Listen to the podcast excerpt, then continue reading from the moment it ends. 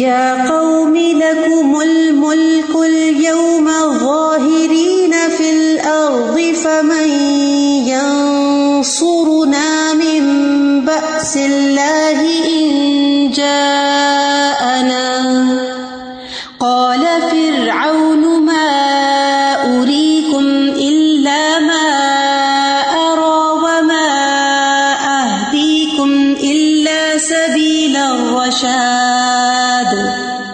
یا قوم لکم الملک اليوم ظاہرین فی الارض فمن ينصرنا من بأس اللہ ان جاءنا قال فرعون ما اریکم الا ما ارا وما اہدیکم الا سبیل الرشاد اے میری قوم، آج بادشاہت تمہارے لیے ہے کہ تم زمین میں غالب ہو۔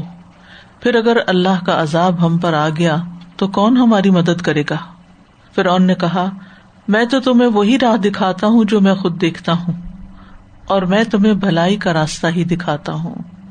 یا قوم ہی کہہ کے پکارتا ہے، اے میری قوم یعنی میں تم میں سے ہی ایک ہوں۔ میں تمہارا ہوں، تم میرے ہو۔ بہت ہی خوبصورت انداز ہے۔ یا قومی لکم الملک اليوم۔ آج بادشاہت تمہارے ہاتھ میں ہے۔ ظاہرین فی الارض۔ یعنی تم زمین کے رہنے والوں پر غالب ہو، ظاہر بمانا غالب۔ اللہ تعالیٰ کی صفت بھی ظاہر ہے نا، تو اس کا ترجمہ کیا کرتے ہیں؟ غالب۔ تم زمین کے رہنے والوں پر غالب ہو، تمہارا بڑا دبدبا ہے، شان و شوکت ہے، تم ان پہ فوقیت رکھتے ہو۔ یعنی آج تم مالک ہو، لیکن تمہیں مستقبل کا کوئی علم نہیں۔ تمہاری بادشاہت ختم بھی ہو سکتی ہے۔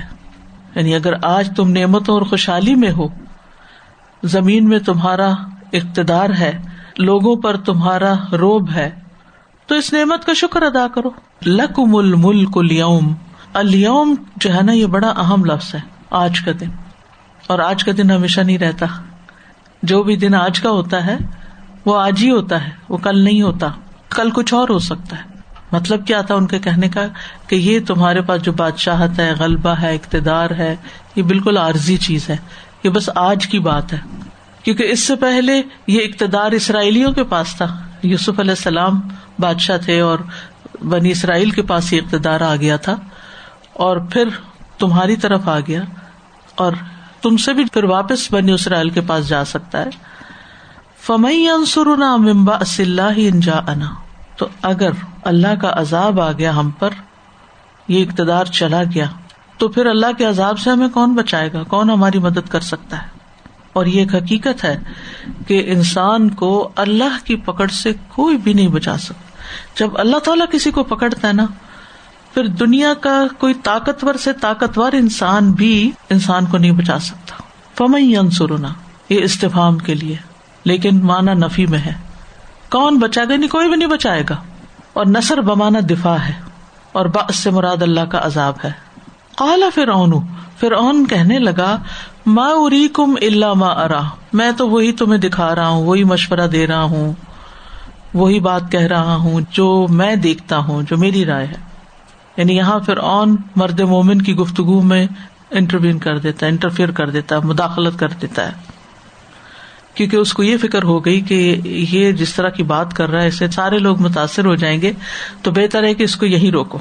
اور ماں اری کم اللہ ماں ارا، جو ہے یہ اس کے جابر اور مستبد ہونے کی علامت ہے۔ یعنی میں کسی سے مشورہ نہیں کرتا، کسی سے رائے نہیں لیتا، کسی سے ٹاک نہیں کرتا کمیونیکیٹ نہیں کرتا، بلکہ جو میں سوچتا ہوں بس میں اسی کو ٹھیک سمجھتا ہوں اور وہی میں بتا رہا ہوں۔ عقل کل سمجھتا ہوں خود کو۔ اور یہ جو ارا ہے نا، یہ اس بات کا اظہار کر رہا ہے کہ وہ لوگوں کو یہ بتا رہا تھا کہ تم یہ مت سوچو کہ میں نے جذبات میں آ کے کوئی بات کہی ہے۔ بڑی مدبرانہ بات غور و فکر۔ ارا ائی تکم کا لفظ آپ نے پڑھتا ہے۔ ارا ائی تلدی تو آ کا مطلب صرف نگاہ سے دیکھنا نہیں ہوتا، غور و فکر کرنا بھی ہوتا ہے۔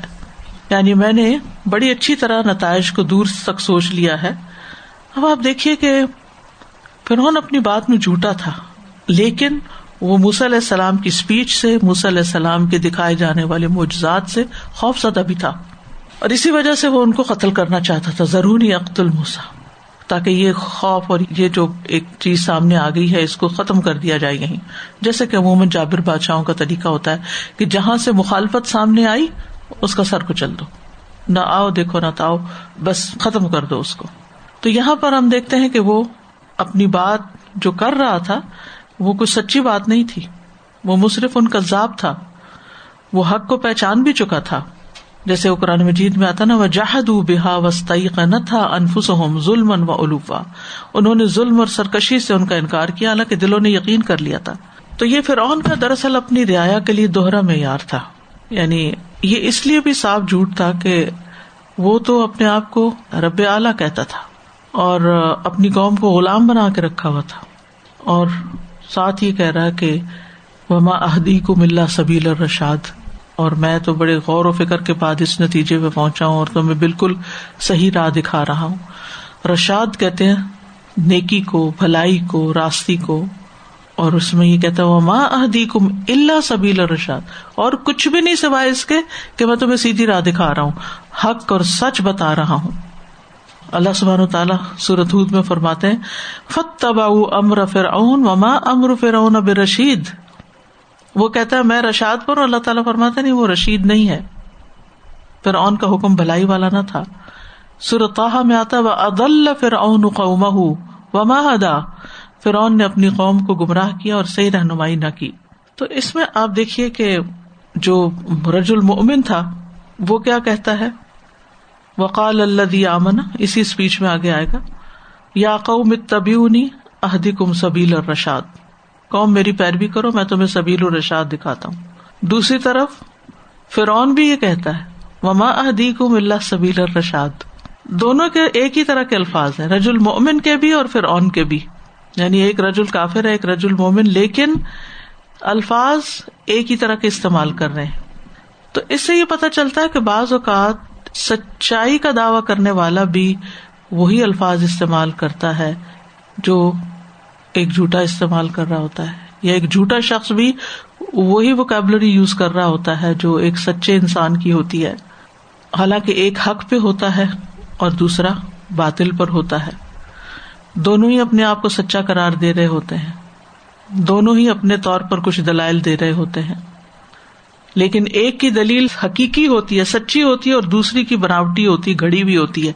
صرف اوپر اوپر کی ہوتی ہے، صرف ایک سیاست ہوتی ہے، یا چال بازی ہوتی ہے۔ یہاں پر انسان کا امتحان ہو جاتا ہے۔ یہ ہے اصل امتحان۔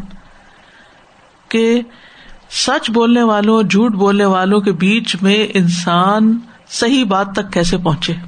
عقل کا کتنا سخت ٹیسٹ ہے، سخت امتحان ہے۔ یعنی آپ سچے انسان کو سنتے ہیں، وہ بھی ایک بات کر رہا ہے اور کہتے ہیں میں صحیح بات کر رہا ہوں اور آپ ایک جھوٹے انسان کو سنتے ہو کہتے میں بھی ٹھیک کر رہا ہوں۔ اب آپ کیسے فیصلہ کریں؟ ایسے میں انسان کو اللہ کی دی ہوئی عقل سے کام لے کر بغیر کسی باحثنس کے اور بغیر کسی انفلوئنس کے اور بغیر کسی لالچ کے اور سچ کو پا لینا چاہیے اور اس کا اقرار کر لینا چاہیے اور اس کو تام لینا چاہیے۔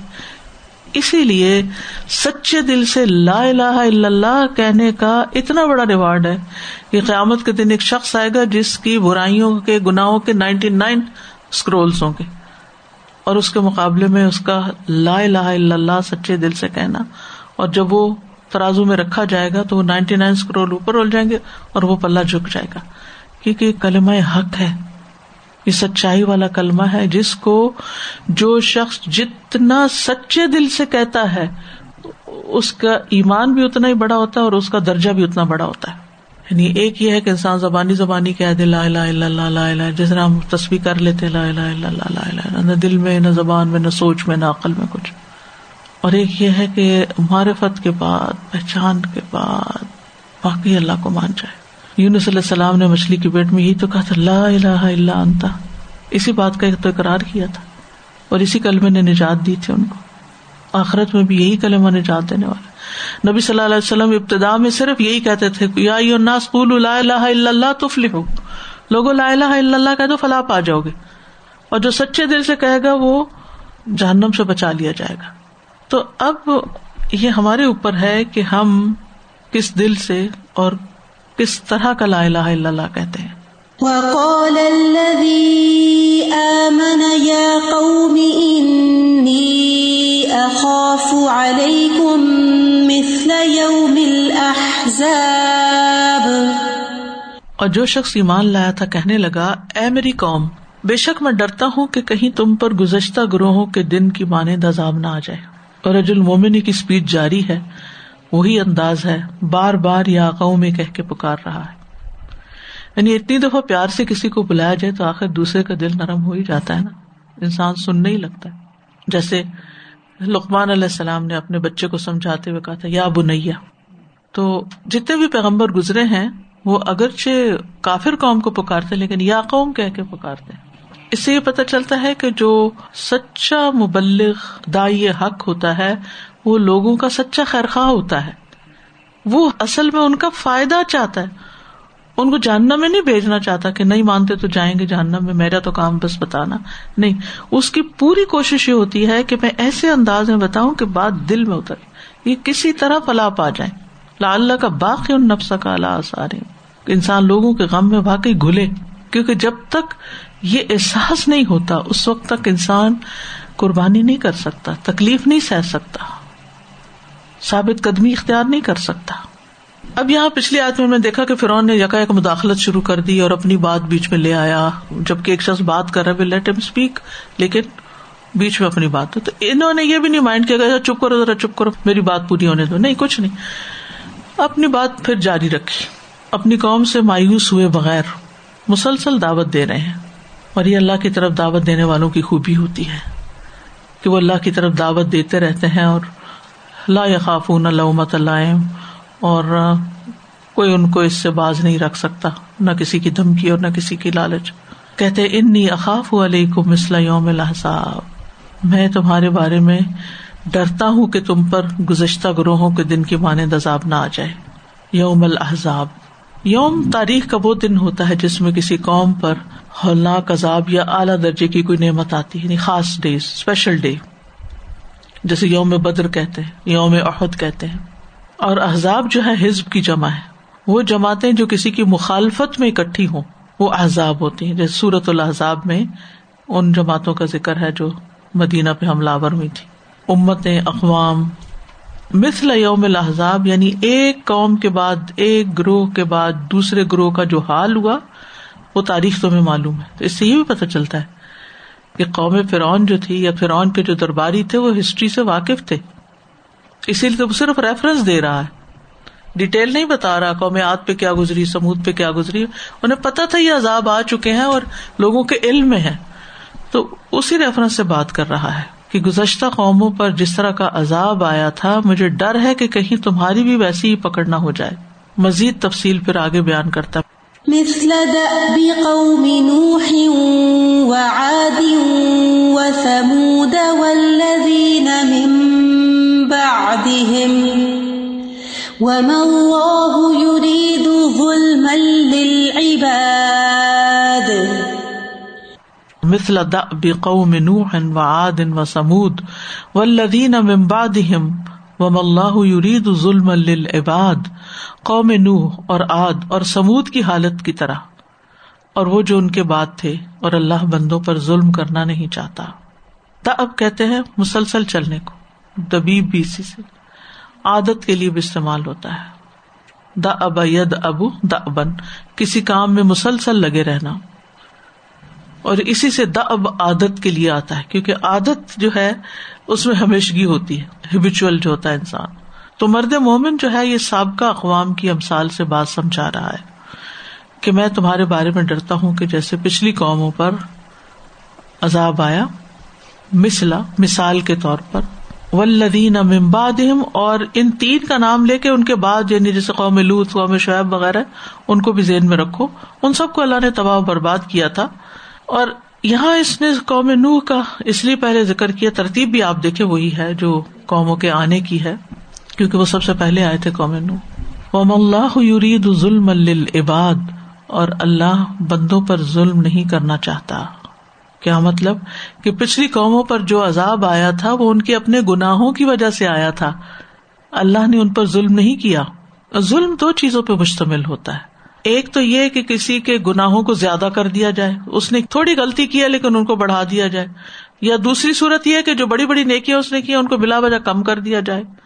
تو اللہ سبحان و تعالیٰ کی نسبت یہ دونوں چیزیں ناممکن ہے کیونکہ اس کا عدل جو ہے وہ کامل ہے۔ نہ وہ کسی کے گناہوں کو زیادہ کرتا، نہ کسی کی نیکیوں کو کٹاتا ہے ولا یظلم ربو کا احاطہ تمہارا رب کسی پہ بھی ظلم نہیں کرتا۔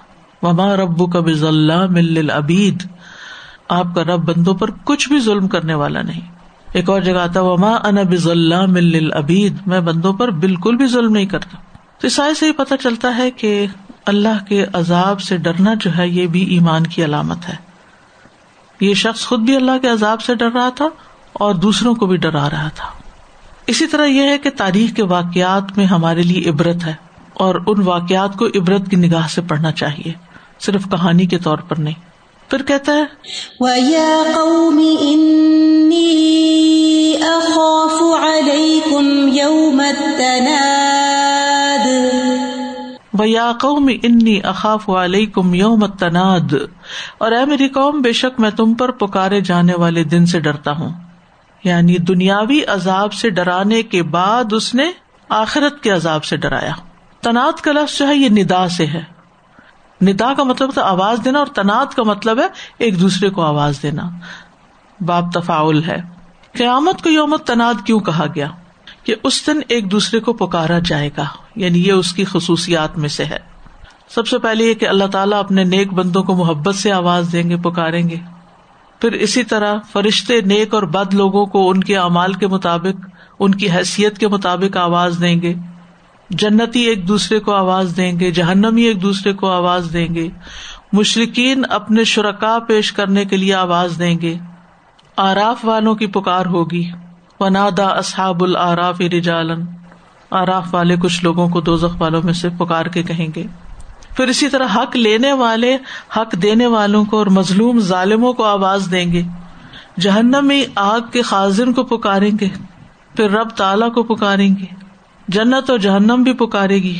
موت کو جب ذبح کیا جائے گا تو اس وقت پکارا جائے گا کہ اب ہمیش کی ہے اور کبھی موت نہیں آئے گی۔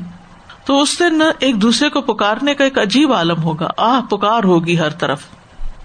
بعض مفسرین نے یوم التناد سے مراد دنیا کا عذاب بھی لیا ہے کہ جب دنیا میں عذاب آتا ہے تو پھر لوگ ایک دوسرے کو پکارنے لگتے ہیں۔ یعنی آپ نے دیکھا ہوگا کہ جب کسی کے اوپر کوئی مشکل آتی ہے تو فوراً ایک دوسرے کو آواز دیتے ہیں۔ مثلاً آپ سے کوئی چیز گر کے ٹوٹ گئی، کچھ ہوا۔ یا کوئی بھی ایسی مشکل ہوئی تو آپ فوراً آواز دیتے ہیں جو بھی گھر پہ فلاں ادھر آؤ۔ تو یوم تناد ایک مشکل دن میں آوازیں دینا اس سے مراد ہے۔ تو مطلب یہ ہے کہ جب دنیا میں کوئی عذاب آئے گا تو تم ایک دوسرے کو آوازیں دو گے، لیکن کوئی سننے والا نہیں ہوگا، کوئی مدد کو آنے والا نہیں ہوگا۔ تو اس سے یہ پتا چلتا ہے کہ قیامت کے دن کی پکار سے ڈرنا چاہیے، کیونکہ جیسے جہنم میں جانے والے داروغ جہنم کو پکاریں گے تو چالیس سال جواب ہی نہیں دے گا، بات ہی نہیں سنے گا۔ پھر یہ کہ جب قبروں سے اٹھیں گے تو اس وقت پکار، یا وہی لنا ممبا سنا ممبر کا دینا آدھا۔ اس وقت ان کی ایک آواز ہوگی، ایک پکار ہوگی۔ مجرموں کو پکارا جائے گا وم تاز الما یو حل مجرم شفات کے لیے امبیا کو پکارا جائے گا۔ کیا ہماری سفارش کرے یہاں تک کہ معاملہ نبی صلی اللہ علیہ وسلم تک پہنچے گا۔ بعض لوگ عذاب سے بچنے کے لیے نبی صلی اللہ علیہ وسلم کو پکاریں گے۔ جب ان کے خیالت والے سامان ان کے گردن پہ لدے ہوئے ہوں گے، تو آپ نے فرمایا تھا کہ اس وقت مجھے نہیں پکارنا۔ کوئی یہ نہ کہ یا محمد میری سفارش کیجیے، کیونکہ میں کہوں گا کہ میں تیرے لیے کسی بات کا اختیار نہیں رکھتا، کیونکہ میں تو اللہ کا حکم پہنچا چکا ہوں۔ اسی طرح مشرق اپنے معبودوں کو بھی پکاریں گے۔ پھر سب لوگوں کو نام اعمال کی طرف پکارا جائے گا۔ یوم ندو کل اناسم بھی امام مقتول قاتل کو پکارے گا۔ حدیث میں آتا ہے، مقتول کو قیامت کے دن اس حال میں لایا جائے گا کہ اس نے اپنا سر دائیں یا بائیں ہاتھ سے پکڑ رکھا ہوگا اور اس کے زخموں سے خون رس رہا ہوگا اور وہ رب کے عرش کے سامنے آئے گا۔ یہ کہے گا، اے میرے رب، اس سے پوچھ اس نے مجھے قتل کیوں کیا تھا؟ پھر رحم پکارے گا کہ جس نے میرے ساتھ برا سلوک کیا ہے، جس نے میرے ساتھ ظلم کیا اے میرے رب یعنی تو اس سے بدلا لے۔ پھر اللہ سبحان تعالیٰ اپنے پڑوسیوں کو پکارے گا۔ ان اللہ یونادی یوم القیامت ائی نہ جیرانی ائی نہ جیرانی۔ قیامت کے دن اللہ تعالیٰ اعلان کرے گا، میرے پڑوسی کہاں میرے پڑوسی کہاں ہے تو فرشتے پوچھیں گے، اے ہمارے رب، کسے زیب دیتا ہے کہ وہ آپ کے پڑوس میں آئے؟ اس پر اللہ تعالیٰ فرمائے گا، مساجد کو آباد کرنے والے کہاں ہیں؟ یعنی نمازیں پڑھ کر یا اس کی صفائی کر کے، تو مسجد سے محبت اور مسجد کی خدمت اور مسجد کو آباد کرنا اور اس کی خواہش رکھنا بڑی اہم بات ہے۔ پھر روزے داروں کو پکارا جائے گا۔ این سائمون حلوم ریان لوگ جنت کی طرف آ رہے ہوں گے تو کہا جائے گا روزے دار ادھر سے آ جائیں۔ پھر قرآن اور روزے کی پکار ہوگی۔ پھر جنت کے دروازوں سے پکارا جائے گا۔ مختلف لوگوں کو سارے دروازوں سے پکارا جائے گا۔ جنت کے دربان پکاریں گے۔ قال الحم خزنت سلام علیکم خود جہنم کی اپنی دھاڑ ہوگی۔ تقاد تغیز من الغیس اس کی بھی آوازیں ہوگی اس کا شور ہوگا۔ سر آپ جب شور کی بات کر رہے تھے نا تو مجھے یہ ہو رہا تھا کہ آلریڈی ایک کوئی سکھ ہوتا ہے یا کوئی ایلڈرلی ہوتے ہیں ان کے لیے اپنی تکلیف ایک ہوتی ہے اور ایک آوازوں سے اتنی اریٹیشن ان کو شروع ہو جاتی ہے نا لائک وہ اس سے بہت ایک تکلیف جی۔ محسوس کرتے ہیں اور سبحانہ مجھے وہ روایت یاد آ رہی تھی جس میں جبریل علیہ السلام خوشخبری لے کے آئے تھے خدیجہ رضی اللہ عنہ کے لیے اور جو محل کی وہ خوشخبری دی تھی اور پھر یہ بھی ثابت ہے کہ وہاں کوئی جیسے تھکاوٹ اور یہ جو شور کی بات آتی کہ سم ٹائمز آپ دنیا میں بھی یہ فیس کرتے ہیں اور آخرت کی تو انسان کو امیجن بھی نہیں کر سکتا، اللہ تعالیٰ ہم سب کو اس سے محفوظ رکھیں۔ پر it's like something on top of یعنی انبیئربل چیز کے پر ایک اور چیز ایڈیڈ اپ ہو جائے۔ اللہ تعالیٰ ہمیں اس سے محفوظ رکھیں۔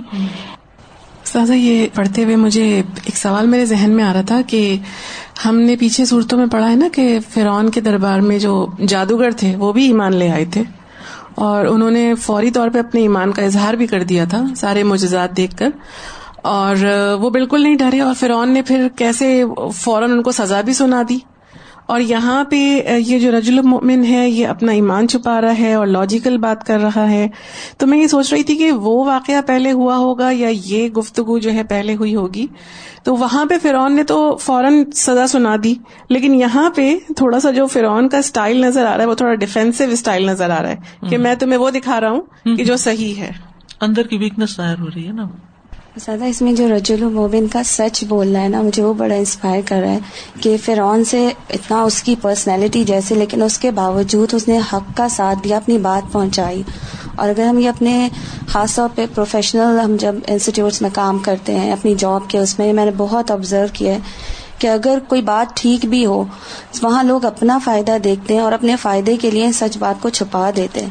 تو اس سے بہت بڑے بگاڑ پیدا ہوتے ہیں اور پورے ادارے تباہ ہو جاتے ہیں۔ تو اللہ تعالیٰ ہمیں سچ بولنے کی توفیق وآخر دعوانا ان الحمد للہ رب العالمین۔ سبحانک اللہم و بحمدک اشہد اللہ الہ الا انت استغفرک و اتوب الیک۔ السلام علیکم و رحمۃ اللہ وبرکاتہ۔